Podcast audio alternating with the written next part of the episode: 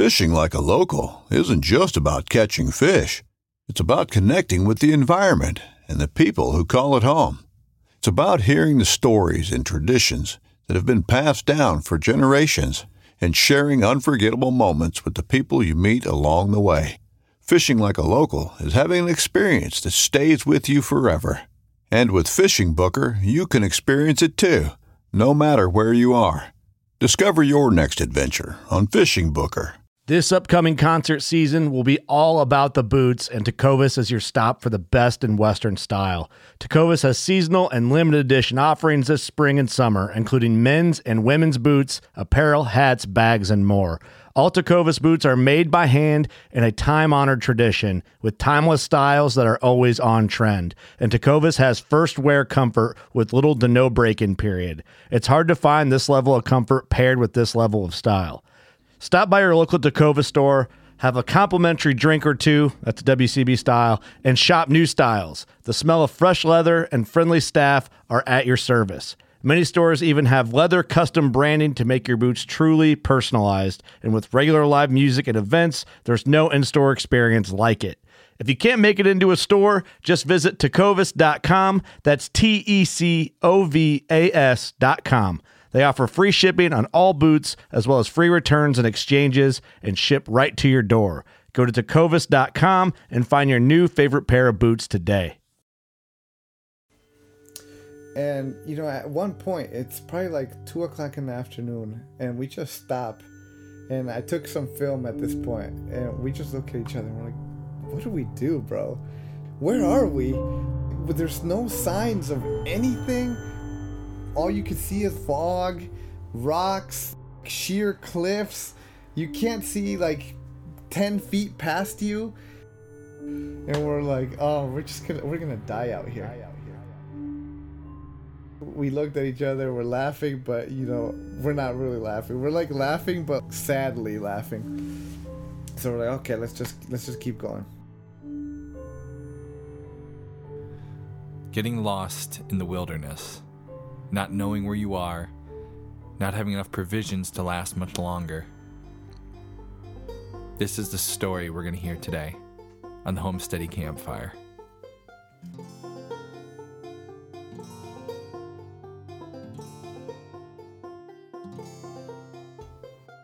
For as long as there have been people, there have been stories. And wherever you find a campfire, you'll find people telling them. Every year we would take a camping trip as a family. campfire smell. It's like an instant signal. It brings everybody together, telling stories. And at the end of morning breakfast, he'd take that big cast iron skillet full of sizzling bacon grease. Some dude with a guitar shows up. Stories, sharing laughter, and you know, sharing. A marshmallows. roasting marshmallows. so good. Marshmallows. And so there'd be this giant inferno first thing in the morning. you know, we're all gonna just be laughing and enjoying each other's time, and you know, it makes me think of like my dad's laugh. Get to see a, a different side of life. That's why I love campfires. That's why I love campfires. That's why I love campfires. You ready for a story? It's the Homesteady Campfire. Before we jump in today's story of survival in the wilderness, I want you to know who we're talking to. This is a good old friend of mine. hey guys my name's lewis aka sweet lou Sweet Lou is actually a self proclaimed title. One day he had the audacity to walk into the room and tell us all. from now on call me sweet lou That's what it was. And we laughed so hard, like, yeah, right, dude, like we're gonna call you Sweet Lou. And here we are, like 10 years later. your exact words were nobody will ever call you sweet lou and I just introduced you as Sweet Lou. Uh. Sweet Lou is my oldest current friend. Here in the studio right now, and uh, I got my old buddy. Sweet Lou moved from Chicago to Connecticut right before he had graduated, and we became friends pretty quickly. He's a great guy, easy friend to have, always got a smile on his face. He's a city boy. He dresses sharp. He's got, always got a nice new pair of shoes on. Why do you think they call him Sweet Lou? All right, because he told him to. Living in the city isn't Sweet Lou's only difference in lifestyle from me. He's far from what I would refer to as any kind of homesteader. Who Sweet Lou refers to me as a uh, redneck? no i do not i call you backwoods All right, backwoods. That sounds. A little less derogatory. He's definitely not backwoods. So we had him out to the farm and we gave him a good country welcome. Of course, you know what we fed him. Hey, Ro, did you know that Sweet Lou's never had deer steaks? Why? Why? On a scale of 1 to 10, how delicious is it? 10 is the best. 10 is the best, 1 is the worst. What's 10 the best? Because 10 is a higher number. One of our plates. 200,000. Okay? Best. So that's the best. My kids really like venison. Oh. You Oh. should tell Sweet Lou where this deer came from. Did you kill it? Daddy killed it. Daddy killed it with his car? Did he run it over With his bow. with his bow? He took till a bear With his bow staff? Sweet Lou just asked if I killed the deer with my bow staff. Definitely not a country boy. So this is what Bambi tastes tastes like. Mm. How's Bambi taste? Scrumptious. it's really good. You were right. 200 million plus 50 it is.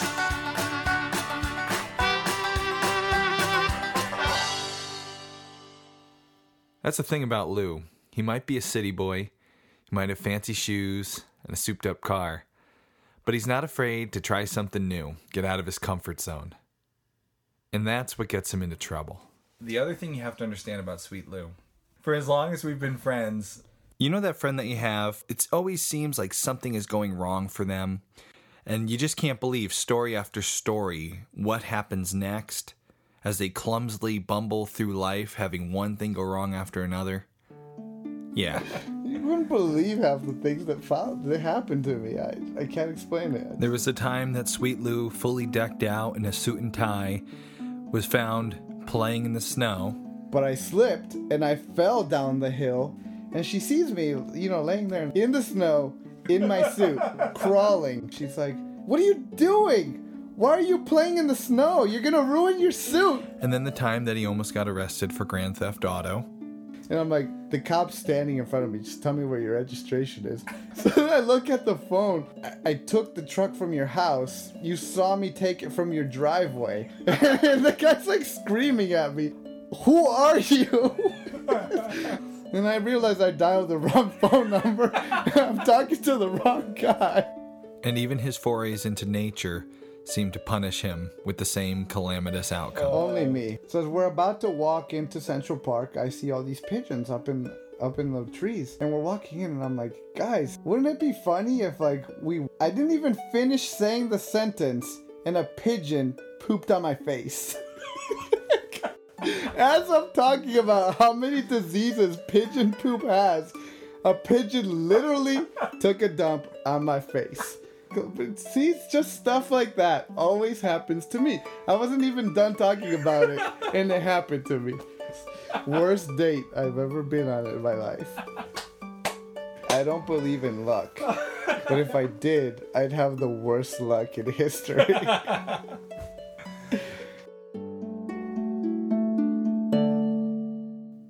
Living such a calamitous life, you'd think Lewis would learn to avoid adventures and forays into dangerous places. But his spirit is never dampened. Kendra was checking our Instagram feed and she says, Boy, Lou's going on some kind of adventure. And as soon as I heard that, I thought, oh, here we go. if you have Instagram and you want to follow along through this journey of photos, you can follow LF Vision underscore. That's Sweet Lou's Instagram feed. And we're going to be talking about the pictures throughout the episode. If you want to follow along in the pictures, you're going to have to go back six weeks in his feed. That's when he started posting pictures from his trip. You're going to see a picture of a backpack and a bunch of gear. Yeah, so this was uh, about two days before we went on our trip. It says packing for adventure and still laughing at the text from YZRS10. That's my buddy that went on the trip with me. Um, he goes, So this is basically wilderness, dude. There's bears, mountain lions, changing weather patterns. You could get lost and die out there. This is so exciting. And in this picture of the gear that he's taking into this wilderness survival, he has First and foremost, his camera gear, which is, of course, most important. Of course. A, uh, a knife and flashlights, which I'm gonna bet right now you bought like a, that day. Am I right? Yeah, we hit Cabela's that morning.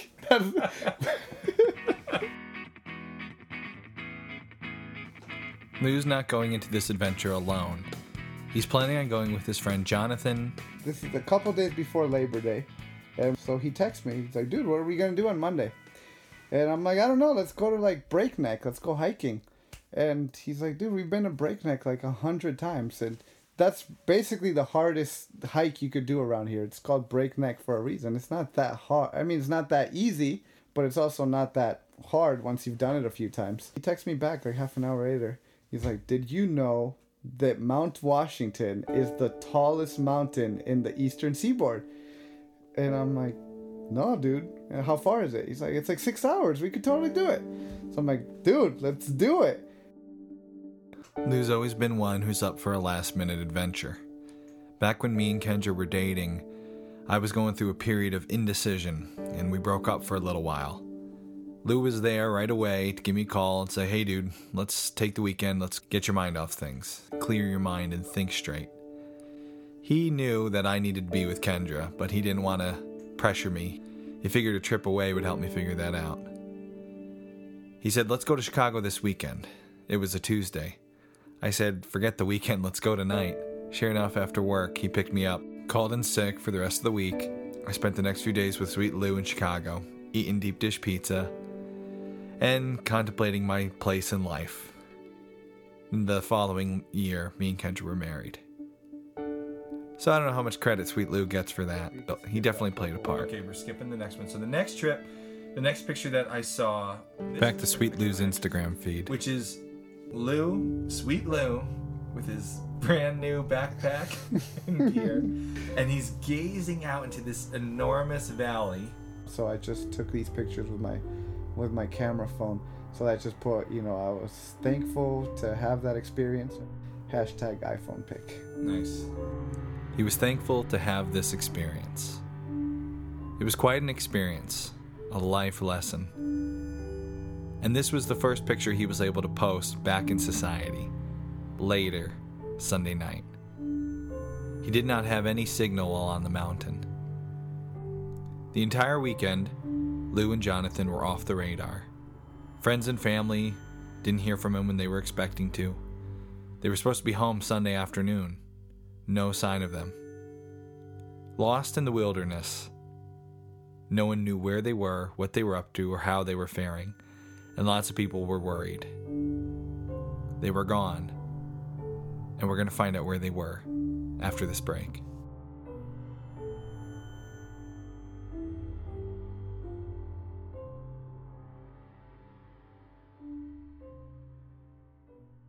This episode of Homesteady is brought to you by RJSBeefarm.com.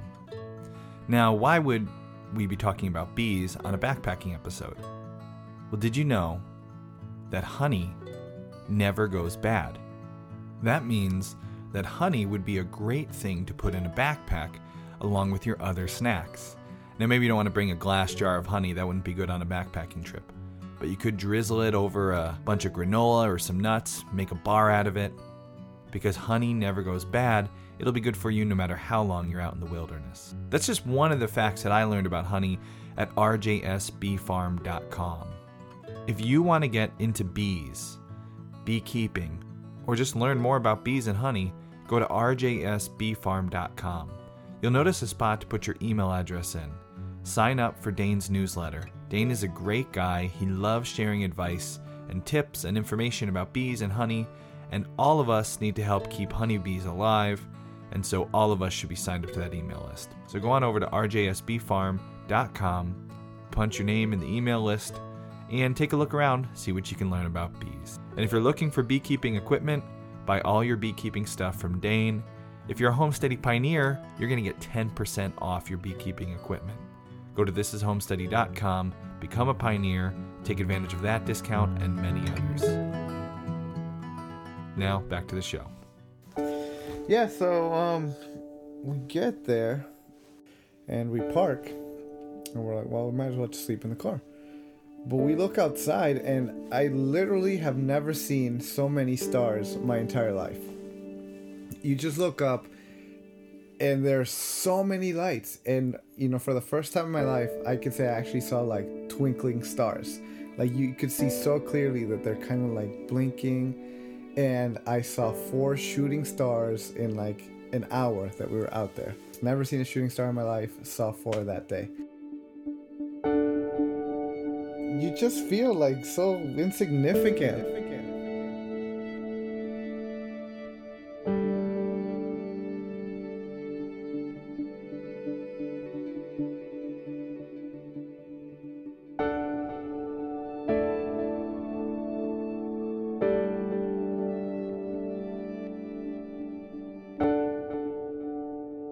We were planning on leaving like, you know, first light, seven o'clock probably. I think we ended up getting up like at almost nine. There was people parked next to us. It was actually the parking lot was full. So we actually got a late start, but yeah, I guess we slept pretty good. So that's a sign, another sign, late start. So the morning of the hike, they've woken up late. They quickly throw themselves together and get ready for what is their first experience in actual mountain climbing. They've done a few quick hikes, but they've never before experienced anything like this. Mount Washington is a very popular destination. In fact, in the summer, more than a quarter million people visit Mount Washington by car, train, or on foot. As summer turns into fall and then into winter, things get a lot more serious and a lot less visitors show up. Mount Washington is the Northeast's tallest peak, and with that height comes some extreme weather. In the winter, its weather conditions rival that of Mount Everest. Lewis and Jonathan visited in September, which you would think would still be a nice time of year to go and visit this mountain. And yet, the record low for September on Mount Washington was 9 degrees. We're not talking centuries ago, with the Little Ice Age. This was in 1992. In fact, the normal daily minimum for September is 36. 36 degrees, just a few degrees above freezing. There's snow on the peak of Mount Washington year round. Their boasting of the world's worst weather is no empty threat. And if you're like me, a local to New England, then you know Mark Twain's famous saying if you don't like the weather in New England, just wait a few minutes.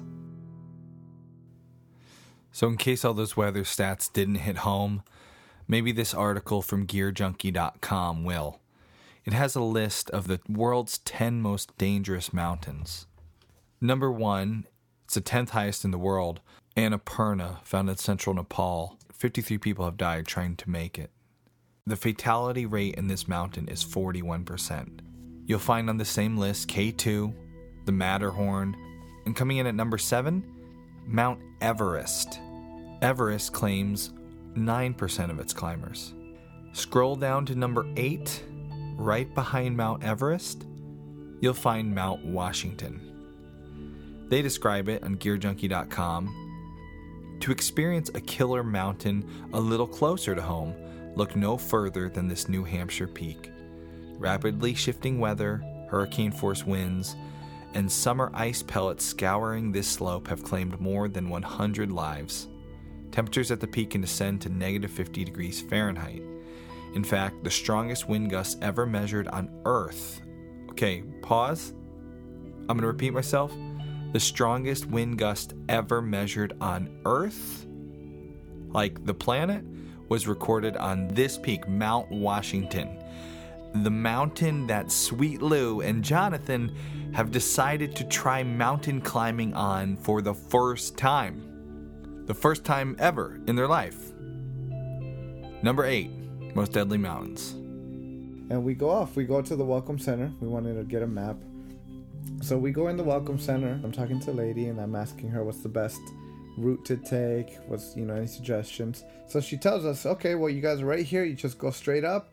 That's all you got to do. We're like, dude, we we want to get like a real like hardcore experience? Like, Is there anywhere where you could just like freestyle? She's like, yeah, you could go like five miles down. There's another entrance. It's a different trail, and that instead of going four miles straight up the mountain, it's like an eight mile hike to the mountain, and then you climb the mountain, but you can basically camp anywhere along that. So we're like, yeah, that sounds like like a real adventure. So yeah, that first bad decision of the trip right there. Don't go the straight way. No, Go the It's eight like mile over. you have the mountain right in front of you, go up and down, and you know, no, we You're wanted beginners. It's your first first mountaineering experience alone. You about that? we wanted the real adventure. Sweet Lou has a great friend named Renee. This guy's a rugged outdoorsman. Renee was not super thrilled to hear that Sweet Lou and Jonathan were headed to Mount Washington for their first big mountain experience. Well, I mean, Renee was actually really worried about us going.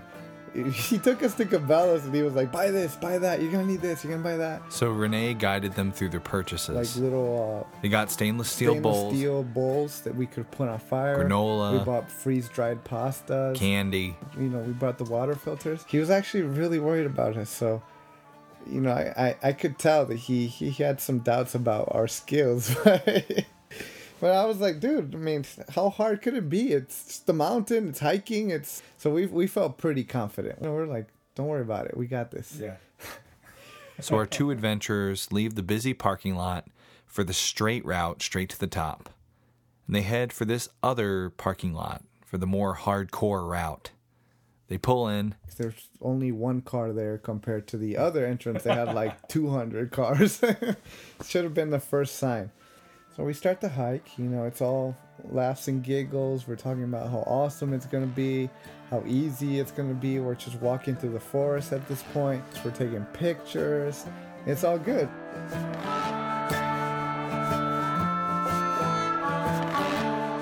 And then we get to this little river, this creek, and the trail just kind of goes dead. We look at the map, the trail looks like it goes up along the river, but we don't actually see the trail. So we're like, well, let's just go up the river. You know, we, we've both watched, you know, Man vs. Wild, Survivorman. We're- pretty, you know, big History Channel buffs or Discovery Channel buffs. So usually he Bear Grylls says, follow the, river downward, you're going to get to civilization. But like if we go up, it's going up the mountain. Like self-explanatory. So it seems pretty simple. All they have to do is follow the river. And that's what they do. They head up the mountain by the riverside, stumbling and tripping their way, trying to get to the top. We're like, man, this is awesome. Like, this is real right now. We're climbing. Then, you know, first time I slip, fall in the river, fall in the water. Of course. Get- couple minutes later, he falls in the water. And, you know, pretty much we're soaking wet. Like an hour later into this trip, we're already soaking wet.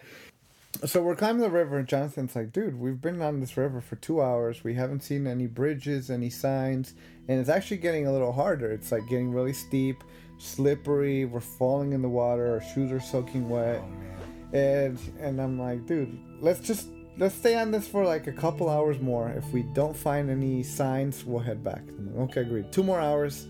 That way we have enough time to head back in case it gets dark and we're totally lost. So you know we're climbing up, still falling. So perhaps you've been in this situation before. You're out in the wilderness, maybe you're doing a day hike, maybe something bigger, but you veered off the trail, and suddenly you realize that you're lost. You don't know where you're going.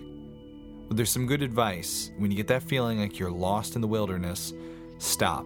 That stands for stop, think, observe, and plan. You're probably feeling nervous, amped up. Take a minute, take a deep breath, and then start to think. Think about the last familiar place. Think about a way to get back there. Observe where you are. Observe where you're headed and where you've been. And of course, then make a plan and stick to it. This is kind of what Sweet Lou and Jonathan did. They stopped, assessed their situation. They decided to press forward. This is not the suggested method when feeling lost in the wilderness.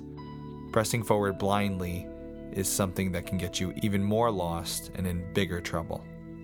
We're still lost. No signs of people, no trails, no bridges, nothing. And right before we get to the two hour mark, there was uh, like this marker. It, it was like a pile of rocks formed in like the shape of a triangle. And he's like, dude, that's a sign.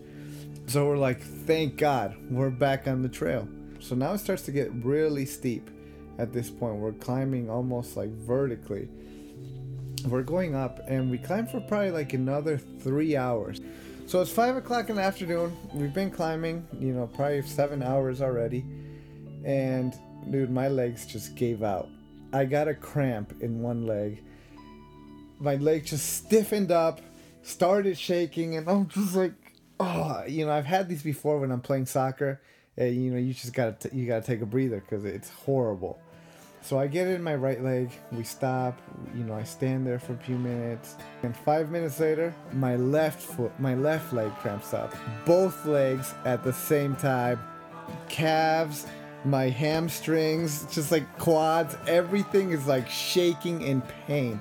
And I'm like, dude, we're camping right here. We cannot, I cannot take another step.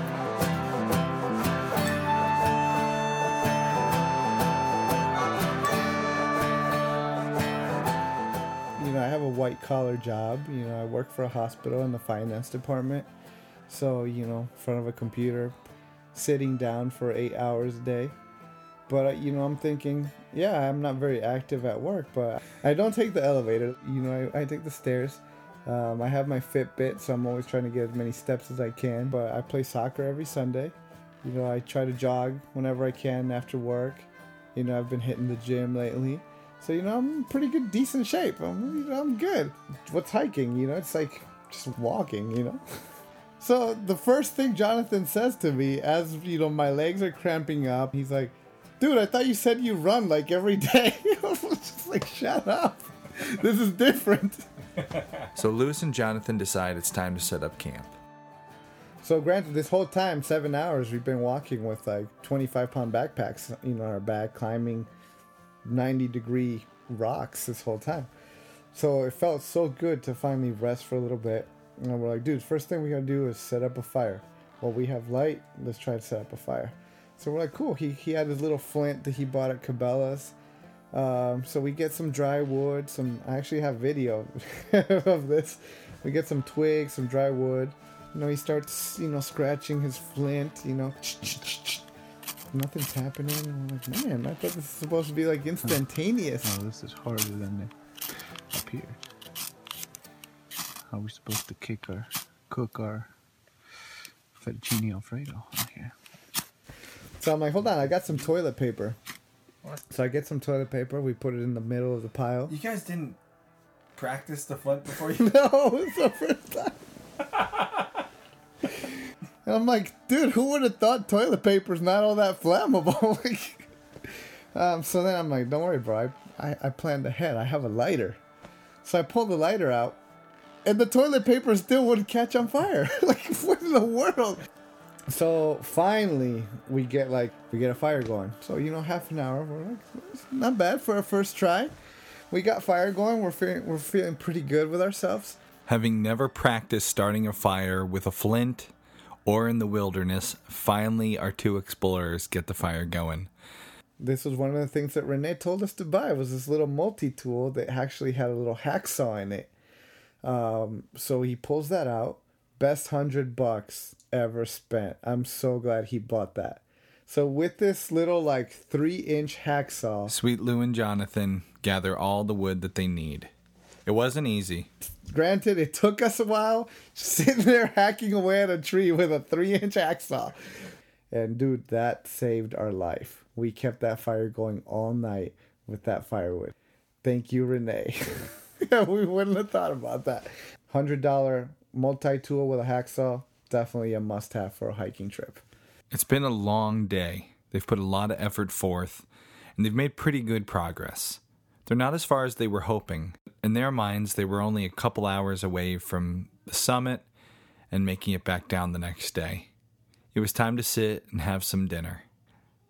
If you've ever been on a long hike or spent a long time outdoors working hard, maybe camping, maybe hunting, you know how good that meal is when you get back. They're usually not very fancy, sometimes they come out of a bag, but the feeling is usually the same across the board. Think the first night we had chicken a la king. Dude, best meal of my life. I cannot tell you how good that tasted. How many of us have shared that chicken a la King mountain house over a campfire, looking up at the stars, and thought the same thing?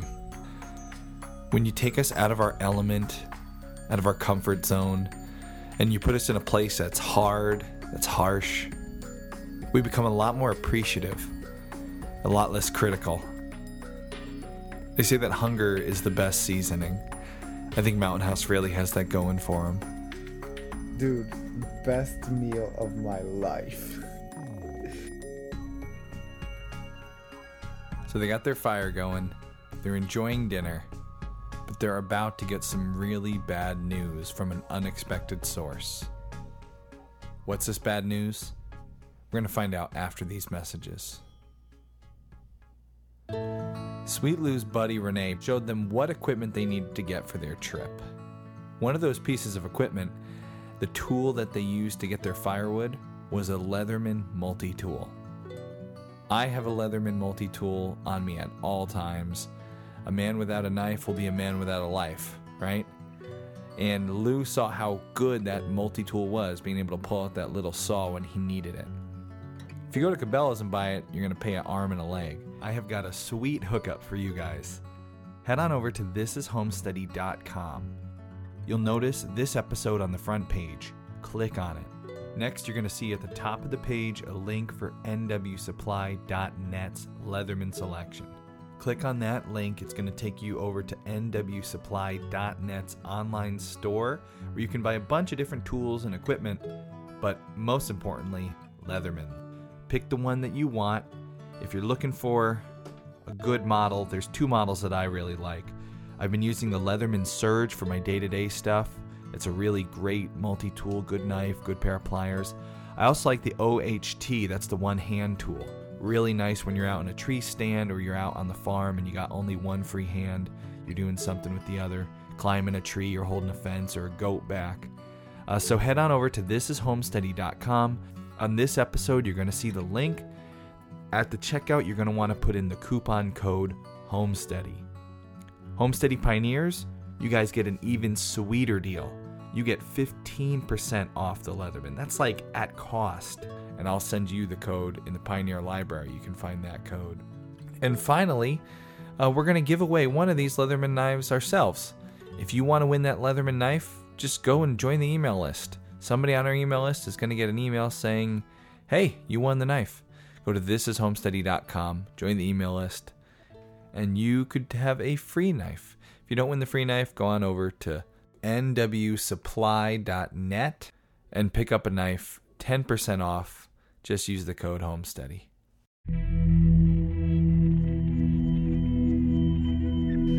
So we're sitting there. It's probably like six, seven o'clock, and this couple starts climbing down the climbing down the mountain, and I'm like, "Oh, dude, so like, how far are we from the top?" And he's like, "No, man, you're you're really close. You're probably like a mile, mile and a half from the top." And I'm like, "Awesome! So we'll be at the top of Mount Washington in the morning."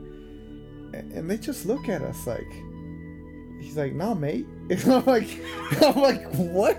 That's Mount Washington up there, right?" He's like, "No, no, no." this is Mount Madison.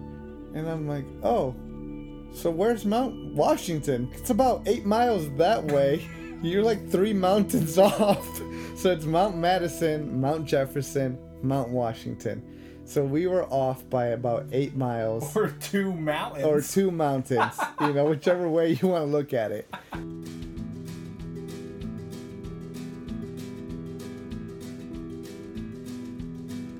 Lou and Jonathan's plans now have to change. They're on the wrong mountain, and to get to the right one, it's going to take a long hike across three mountaintops.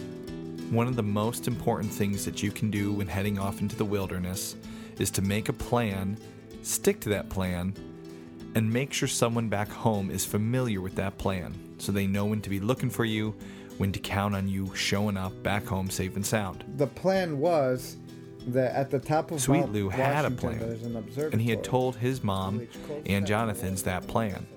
The original idea was that Saturday morning they were going to start their hike. They were going to get close to the top of Mount Washington and camp out. Early the next morning, they'd wake up, summit, visit the observatory, snap a few pictures, and then hop on the bus from the observatory all the way back down and make it home on Sunday by like 4 o'clock. Now, this plan was starting to fall apart. If anything, yeah, we're lost, but I mean, we're camping, we got a fire going, we just ate some chicken a la king, and look at this view. You can't complain. And, you know, the time flew by. Before we knew it, it was like 10 o'clock at night, and, you know, starting to get cold, so we're like, dude, let's go to bed, and we'll get up first thing in the morning. Midnight. Jonathan like starts like waking me up. So he shakes me and I'm just like, what? And he's like, dude, there's somebody outside. Like, there's someone outside. It's like midnight. It's pitch black and he's telling me that there's somebody outside.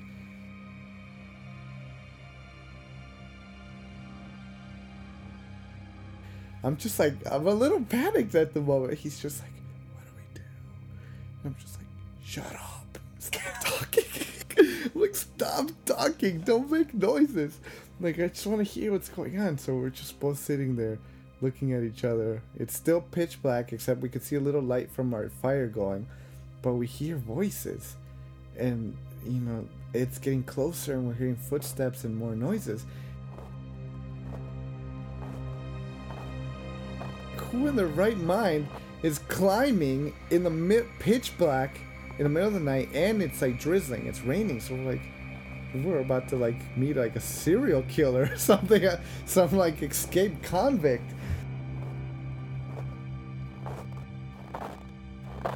I got the pocket knife open, like ready. I'm just like, I don't care. I'm going out like swinging. So we're just sitting there, and then more voices come in. It's more than one person, and it's like, and then we realize it's like a group of people hiking at midnight in the middle of the night. They're hiking. They're like, well, let's just keep going up. We're almost at the top. We'll get our bearings when we get to the top. You know, we sigh, sigh of relief. Like, you know, when he first woke me up, I'm either thinking it's either a bear or it's a serial killer. But either way, I don't want to meet either one of those things. So, you know. Okay, if you had to pick, which would you pick? I mean, I don't. That's a tough. Probably like serial killer. I think we'd have better odds with a serial killer. I had my knife, I had my pepper spray. It's two against one.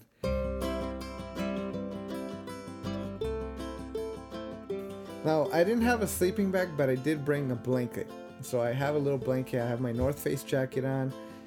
I had a sleeping bag with me um, in the car, but I'm just like, dude, this backpack is so heavy as it is. I have my tripod hanging off the side, got my camera. I'm just like, forget that sleeping bag. We got a tent, we're good. I got my uh-huh. jacket. He didn't have a blanket or anything. He just had his clothes that he brought. So he's he wakes me up and he's like, dude, it's freezing and the fire's about to go out. Let's go start the fire again. So, in preparation for their trip up Mount Washington, with temperatures that are going to be reaching close to the 30s or even below, they decide pack all the camera gear, leave the sleeping bag in the car. And it was it was very cold. I looked at the the weather and it was like 30 degrees. And now it's like three in the morning, and we're like, dude, let's just have breakfast. Like, I'm hungry. So to help them warm up and make it through the rest of the night, they wake up at 3:30, make breakfast, and then they head back to bed. They want to get up nice and early so they can have an early start on the long day of hiking they have across three mountains. But just like day 1, they wind up sleeping in. Wake up, super bright, total sunlight, and I'm like, "What time is it?" It's like 9:30 in the morning. Again. Day 2, we overslept so you know we scramble we get up we and we start hiking up this mountain and we get to the top bro it, it, was really you know it was like an awesome experience like we felt like rocky i actually had took a picture of jonathan with his hands up like at the top so of mount madison, of mount madison. we got to the top. It wasn't what we planned, but we made it to the top. If those people hadn't told you, you would have thought you were at Yeah, we'd be like, dude, you're awesome. Like, summited Mount Washington. In your face, Mount Washington. so now they begin their hike to Mount Washington. And they have to get a move on because they're counting on making the shuttle. And they have to make it by 4 o'clock because that's when the last shuttle leaves.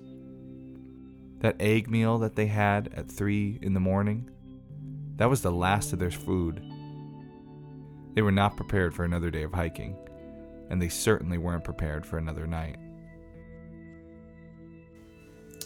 And you know, at one point, it's probably like two o'clock in the afternoon, and we just stop. And I took some film at this point. Okay, we started off over there. This one particular video, when they pull out the And map Where did we want to go? and start to make sense of what happened, you can see the sense of where are we now? defeat start to creep in. They're holding up a map. Lou asked How long will Jonathan, How long will it take us to get to where we want to go? Eight miles, and that's to the top of the. They're and eight then miles Where do we have to go back to our car after we away. get to the mountain? which might not sound like much, but remember, this is eight miles on one of the top 10 most deadly mountains in the world. And we just look at each other and we're like, what do we do, bro? Where are we? But There's no signs of anything. All you can see is fog, rocks, sheer cliffs. You can't see like 10 feet past you. Dude, we like. What did we do, dude? We're gonna die out here. Dude, what did we do? we gotta go. Dude, I don't see any civilization anywhere. Because we're in the middle of two mountains, dude. That's Mount Washington over there. We looked at each other, we're laughing, but you know, we're not really laughing. We're like laughing, but sadly laughing. I mean, I knew we'd make it out eventually. I really, I didn't think we'd really die out there, but just a little scared. Just like we're out of food, we're out of everything. We've already spent the night, and I don't want to spend another night out there. So we're like, okay, let's just let's just keep going. So we finally get to the base of Mount Washington. Oh man, you guys aren't even at the. We're not climbing Mount Washington. This is on our way to Mount Washington. We finally get to the base, probably like three o'clock, and you know the the the the bus leaves at four. Eh, And it's weird because where we're at is actually really sunny. The day actually already cleared. It's really hot at this point. We just look up, and all you can see is mountains as far as you can see up and then at the top you see clouds and fog and we're like that's where we gotta go we're just like oh my god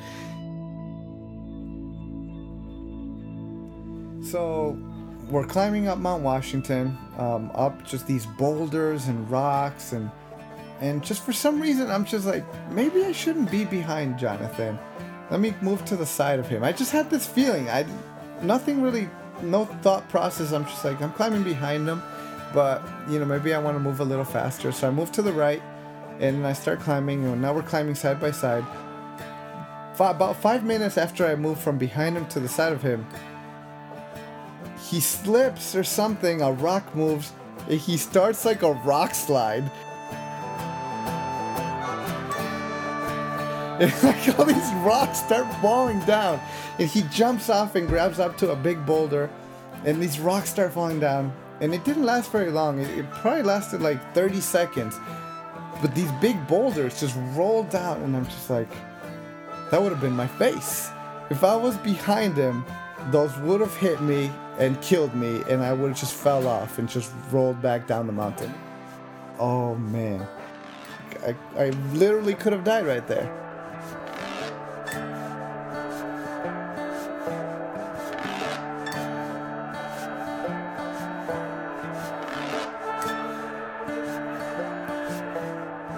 It's almost four o'clock. So, you know, we, we're like, we're not going to make it. Obviously, we're not going to make it. So let's just take our time, get there safe, and, you know, we'll figure something out at the top. When, when you're out there, do you guys have cell signal or anything? No cell. We haven't had signal for the past two days. You know, since we got to the parking lot, I lost cell signal. So we don't have cell signal.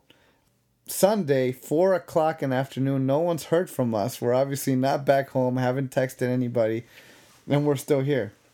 So, you know, later on, I found out that everybody was panicking. Both our moms were panicking. Renee was freaking out. He was actually about ready to get in his truck to come find us. he was like, "Those these guys are lost. I gotta go find them." And his his wife didn't let him. She's like, "You got what are you gonna do? You can't just go through the mountain searching for them. You, there's nothing you can do." Finally made it to the top. Let me see if I have a picture of the top. Made it um, to the top of Mount Washington. It is extremely cold.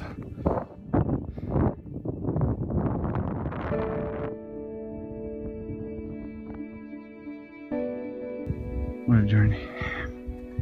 Two days, about 12 miles, two mountains. I'm ready for a cheeseburger. The, the weather instantly changed. Like I told you, the whole day it's been sunny, it's been hot. We get to the top, it goes from like 70 degrees to like 20. Fog. When I tell you it was insanely foggy, it, it was just pure whiteout. You you can't see like ahead of you more than a couple feet. And then we finally see the observatory, and you know I make a final little video, and I'm like, everyone said we'd die, but we made it. I don't want to say that this is the only reason I went on this hike, but one of the biggest things was that I wanted to take a picture at the top of the mountain. Mad epic scenery, landscape.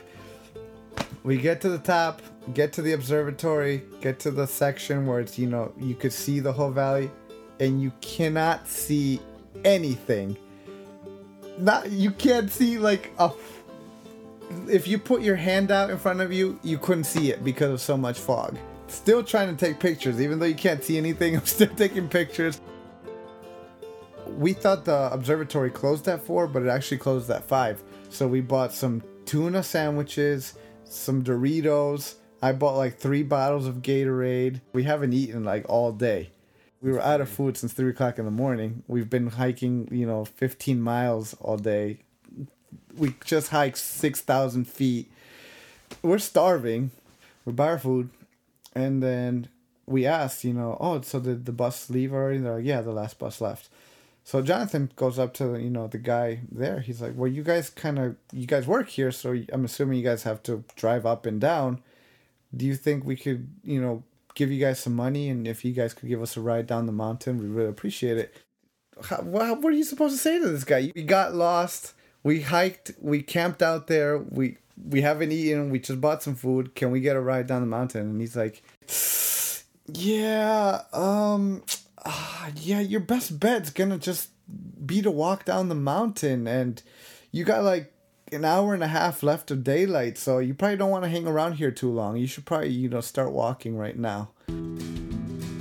Oh man, was Jonathan mad?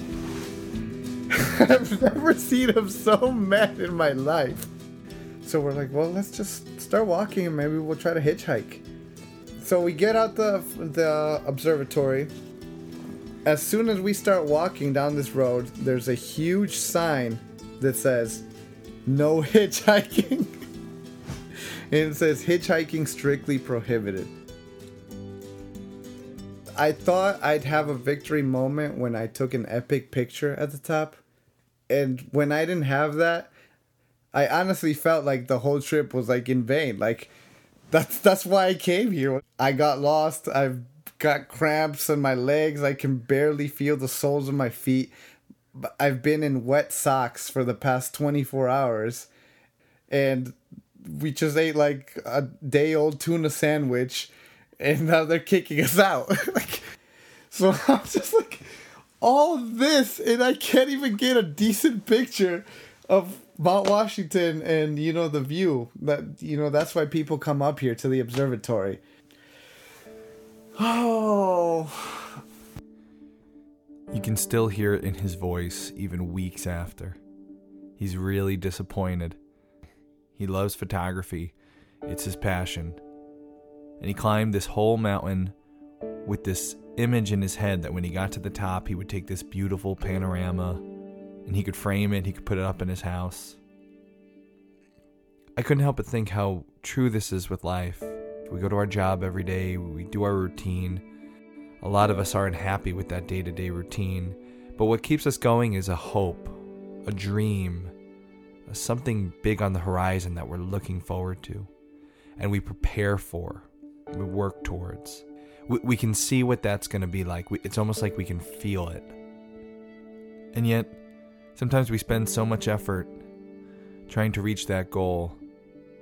When we finally made it there, it doesn't look like what we expected, and we're too tired to really enjoy it. I've had plenty of those times on my own homestead. Farming has become very romanticized. It's a dream. And when you're standing there with a couple of chickens in a coop collecting your first eggs, you feel like you want to jump in, raise everything yourself, live off the land completely. But then things happen. Times where I'm out in the woods trying to find a goat that's gotten out for the third time, or I'm out in the pouring rain, soaked to the bone and cold, trying to fix a broken fence. Times where a harvest that's much looked forward to fails, or where I'm mourning the loss of an animal that I loved. It's times like these where you feel like Sweet Lou, standing on top of Mount Washington, wide angle lens in hand, with fog as far as the eye can see. We can take a lesson from Sweet Lou. He's a guy who's dealt with letdown in his life. The craziest things happen to this guy. Stories you'd never believe. But he's always got a smile on his face. And maybe that's because of the life that he lives. He grew up without a father. His mom worked really hard, provided for him, took care of him. He left high school and got right to work.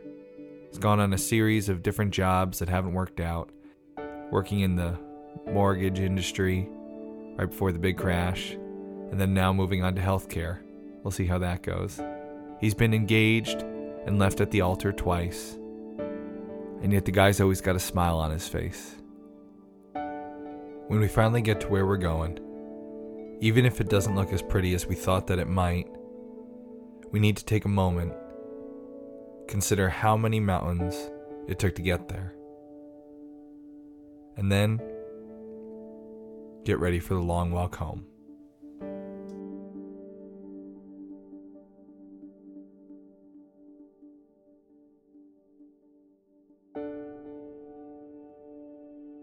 And then you have a 10 mile walk down this curvy mountain with no like barrier. It's just like mountain, cliff, 7,000 feet. And As hard as they tried, they missed the shuttle by an hour. And so now Sweet Lou and Jonathan had to spend the entire rest of the evening into the late hours of the night walking down this curvy mountain road in the pitch black. It was a long walk. Lou said they hardly spoke at all, just saw the bobbing of their headlamps. When they finally reached the bottom, they got in the car. It was like the most relief I've ever felt in my entire life when we opened the car, took the backpack off, took my shoes off, and just sat. After resting for a few minutes, they hopped in the car, drove to the nearest inn, and were out cold for the rest of the night. They never made it to work the next day. Now, let's be honest. When you review the whole story, nothing really awful happened. They got lost, they ran out of food, but they made it back safe and sound. But they were only a couple more mistakes away from something pretty bad happening. They had gotten lost one more time and not made it to that mountain road with enough light to see where they were going, they would have had another night with no food. This time, they'd have been a lot worse off. That's the thing about wilderness survival. No matter how far into the wilderness you are, if you're lost and you're not prepared, you're in trouble. No matter where you are, no matter how close you were to catching the shuttle. I wondered, looking at this story, how did Lou really do? Was he crazy? Did he make the worst mistakes he could have? Is he someone I should never go hiking with? Would you go hiking with Sweet Lou after hearing this story? If you're a longtime listener of Homesteady, you know we like to take the end of the episode to break down the subject and give it a thumbs up or a thumbs down. I figured I'd call in some experts. They could review this story, listen to everything that happened to Sweet Lou and Jonathan, and then give Sweet Lou a thumbs up or a thumbs down. Did he do a good job? Is he someone worth hiking with in the future? Or is a trip with Lou asking for a death sentence? I decided I'd call up Josh and Heather from the First 40 Miles podcast. It's a podcast that's designed for beginners to get into the world of adventure and hiking, mountain climbing. It was a funny moment when I emailed you about this story, and uh, I emailed about Mount Washington. To me, an East Coaster, like Mount Washington is everybody knows Mount Washington. It's Mount Washington. It's the biggest mountain in the East Coast. and you guys were like, "Oh yeah, which one was that again?" Josh and Heather live in Oregon. Their home is actually surrounded by five volcanoes, but Heather assured me, "Don't worry, only one of them is active."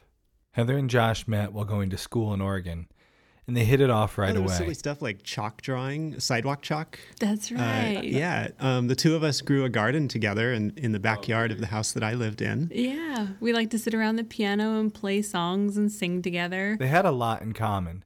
They did a lot of things together. But there was one hobby that they weren't on the same page with. And I loved going hiking, of course, so I took Heather on this hike.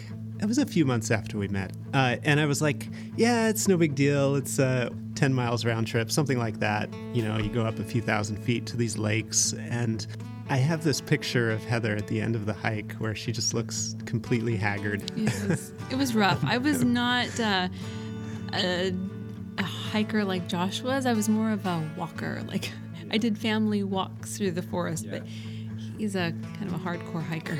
yeah, so we get back at the end of that hike and it's like already getting dark. Um, finally making it back down to the trailhead. We drive back to my house and Heather just crashes. and so I cooked up some dinner. I made some fried rice. And, uh, and so I don't. She says that that's like the best meal she ever Oh, had. yeah. And I think it's exactly the reason that Lou loved that Mountain House Chicken a la King. she was so worn out So that it just felt so good to have that food. This isn't the only thing that Heather and Sweet Lou have in common. You see, Heather has not always been a rugged mountain adventurist, at least not like she is now. In fact, for about 16, 17 years of their relationship, Josh went hiking alone or with his kids. Heather would stay home. I- wasn't really supportive. I didn't enjoy camping. I didn't know how to go backpacking. I had never been backpacking, and so I didn't understand this this itch or this hmm. drive or this you know huge gap in Josh's life. I had no idea. But Josh was able to convert her into the perfect hiking partner. It wasn't some secret plan I had or, Yeah. or some longing like, oh, I'm going to to change her. Josh but- did poison me by degrees. He uh, started out, you know, doing these little walks with our family every Sunday. He always said, "Hey, do you want to go on a walk?" We always went to the most beautiful places. He found little trails, and uh, you know, I really enjoyed that. And then uh, we planned this trip to Yellowstone, and we were like, well. Guess it's time to maybe update some camping gear. And so we did that and we went on some practice camping trips. And the whole time he was just always very, you know, supportive and saying, What what do you need to be comfortable and what, what can we do to make this a great experience? And so, you know, little by little, there were I just kind of had this I had these great experiences and um During the interview I had with Josh and Heather, I jokingly referred to what he did as playing the long con. He masterfully took his wife, someone who had had one really bad hiking experience and now didn't want to go on hike ever again. Over a period of 17 years, he slowly brought her into his hobby, into his world, to the point now where she is the host of a hiking podcast. Well done, Josh. If you have a significant other that isn't as excited about homesteading or farming or maybe hunting or fishing, whatever your hobby is that you want to get your significant other into, the rest of this interview can be found in the Homesteady Pioneers Members Only Library. And it is an excellent lesson in how to take someone you love and slowly, we're talking like 17 years slowly, introduce them to the world that you love and which they don't, and how to make a real success out of that. Become a pioneer and you can hear the whole podcast there. Go to thisishomesteady.com, click on Pioneer, and you'll have access to that episode and all the other bonus episodes that the pioneers get. But now, how was Heather like Sweet Lou? Well, you see, over these 17 years, she kind of was slowly, slowly dipping her toe into the water. And then, finally, she jumped. And then the moment came one week before I was to leave on the trip. We were at someone's wedding reception, and the guy leading my group, uh, he like just came up to Heather and he was like, "So, do you want to go next week?" Next week, Josh and a group were taking a serious trip into the mountains for a whole week. This was a real adventure hike. And I don't know what happened, but it was just like this. I don't know. I, how do you describe it? I don't know what happened either, but I just, I don't, it was like this something inside just lit up, and I was like, yes, yeah, of course I want to go. I didn't know that I could go. Yeah, then I'm going. and like that night, we got babysitting arranged, we got everything figured out. We were all set. One week before? Yeah, yeah. Nuts. That's awesome. Yeah, I guess Sweet Lou and I maybe have a little bit of uh, kindred spirit there. Maybe. So, Sweet Lou, you're not the only person who waits last minute to jump into the adventure. But here's the thing when you jump into the world of mountain hiking adventure, as a beginner, sometimes we can look at the wrong thing.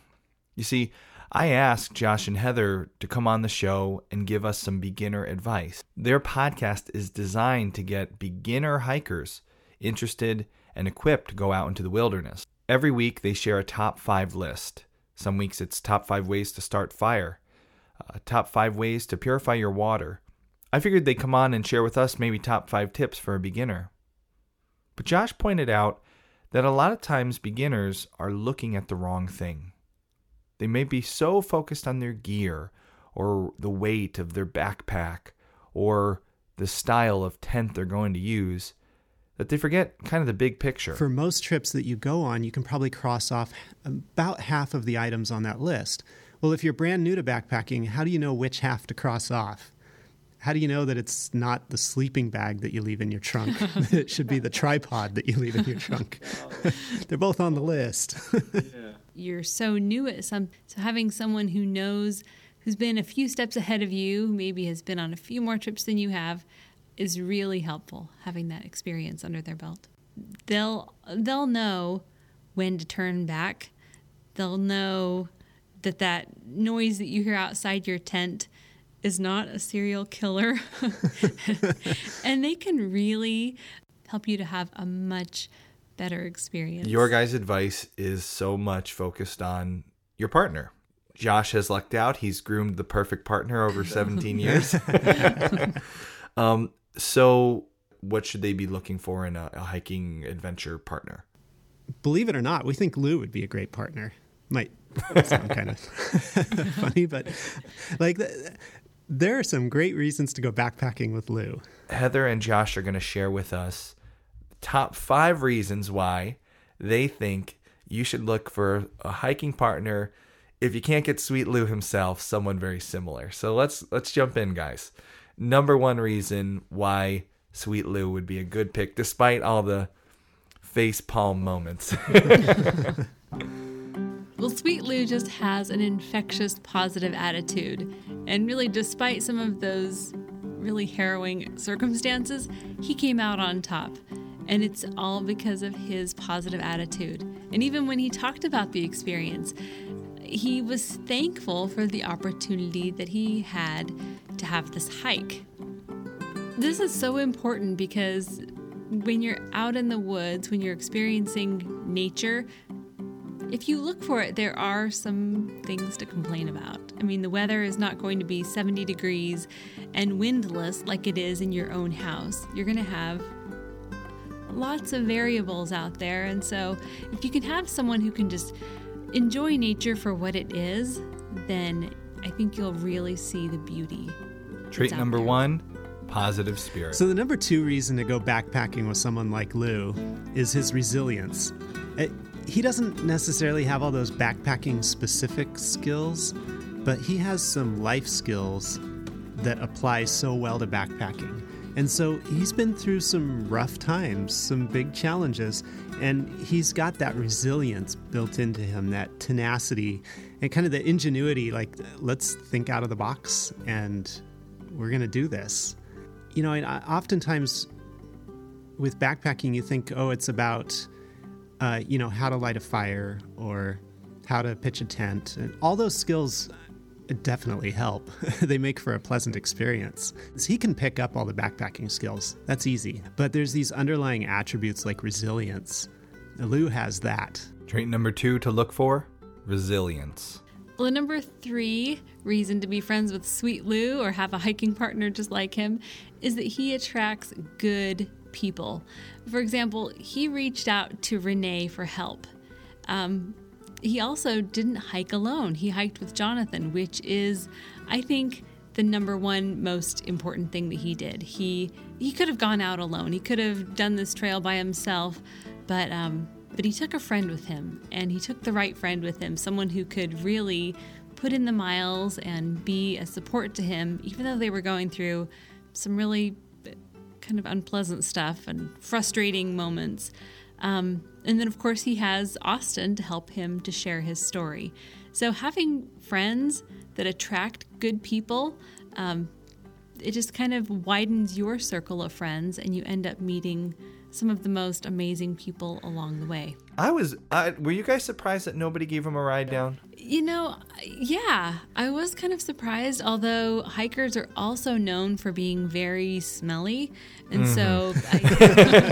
I, Number three, look for a person who attracts good people and isn't afraid to ask and receive help. Number four is that with Lou, it's okay to try something that you have no idea how to do, and just go out and try it one of the things that we try to focus on on our backpacking podcast is, is it's aimed at people who have never gone backpacking before who want to try it out. And our message over and over is that you can do this. You can go on your first backpacking trip and, and you don't have to know everything before you go. And in fact, I, I think in many ways it's an easier hobby or sport to pick up than a lot of other uh, sports, like, say, basketball or football or, or things like that. Um, you do need some equipment, but you can get out there on the trail and you'll learn as you go. But you'll have a great experience just being out in nature. And so Lou was willing to just get out there and he didn't let uh, like a lack of knowledge get in the way. The number four thing you're looking for someone who's not afraid to jump, even if everything doesn't go right. Yeah, and next time he goes, he'll get that perfect shot that we're all dying to see yeah. because we know he's been to the top and he didn't get the shot. So now he's got to go back. he'll be listening to the podcast. You all guys- right, sweet Lou, we're waiting for that perfect shot from the top of Mount Washington. All right, Lou, you got to deliver on that now. You've been challenged. now you got to hike it. You, you can't take the shuttle to the top. Um, number five, the final on the list. Why is Sweet Lou the person you want to go hiking with? My mom used to always say either you'll have a great experience or you'll have a great story. It sounds like Sweet Lou is the perfect person to be with to have great stories. yep. That's for sure. So, according to Josh and Heather, Sweet Lou gets the official Homesteady thumbs up. If you're looking for a good hiking partner, look no further than Sweet Lou. He's a guy who combines all of those traits. And that's why he's never afraid to say yes to another last minute adventure. I think he kind of sums it up best in his own words. But all in all, you know, it, it was fun. I wish we hadn't gotten lost, but you know, as usual, it gave me an awesome story for my friends to make fun of. And, you know, we did it. So even though I don't have like an epic picture from the top like I wanted to, I still, you know, I have that experience. I have those memories that, you know, I wouldn't really trade it for anything. I think, I think um, if anybody reads the comments on that last picture, I think we, you and I had a conversation where I said, "A story of my life, bro. People wouldn't believe half of the things that happened to me." And then you reply, I believe it all. I know you. I know you too well. oh, basically, story of my life.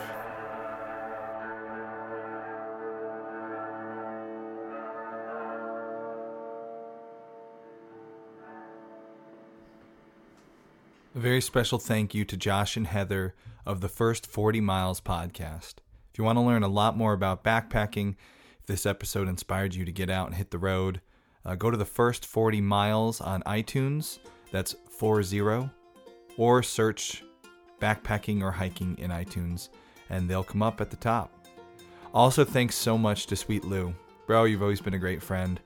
You've always got me out of hard times, including this last month where I was experiencing my first real writer's block with Homesteady, which I'm sure a lot of you could tell. I know this isn't really the usual topic that we talk about on this show, but I thought about the show's slogan The road is rocky, make home steady. And I know we like to focus on our homesteads and our farms, but I figured we all love a life outdoors, a life of adventure. And as much as we like to be home, sometimes we do take to the road. And when we do, we want to make sure that we're just as prepared with the skills, the equipment, and as we now know, most importantly, the friendships to get us through right on back to our home.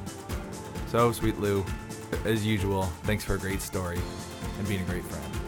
If you want to follow Sweet Lou on more of his adventures, go to Instagram, lfvision underscore. And until next time, remember, the road is rocky. Make home steady. Okay, you've listened to the end of the episode. It's time for special announcement. This is a reminder the Pioneers program is going up November 1st. It will no longer be $3 a month. Currently, for $3 a month, you get discounts on all our sponsors' gear, which includes this month the Leatherman. You get extra episodes of Homesteady. In fact, one new episode of the podcast every month. And you get access to all our classes, all our videos, all that stuff for just $3 a month. It's an incredible deal. But November 1st, that is going away. And there's going to be some changes to the program. If you get in there now, pause what you're doing, go on to thisishomesteady.com, become a pioneer. It's only $3 a month, and it will only ever be $3 a month for the lifetime of your membership. As long as you continue to be a pioneer, you'll get it for $3 a month, and you'll get all that stuff all the classes, all the extra podcasts, all the videos. November 1st, we're going to make some big changes to the Pioneer program, and the price is going up. They're good changes, it's going to be cool, uh, but the price will go up, and it will never come back down again. So, thanks so much for your support, guys. Head on over to thisishomesteady.com.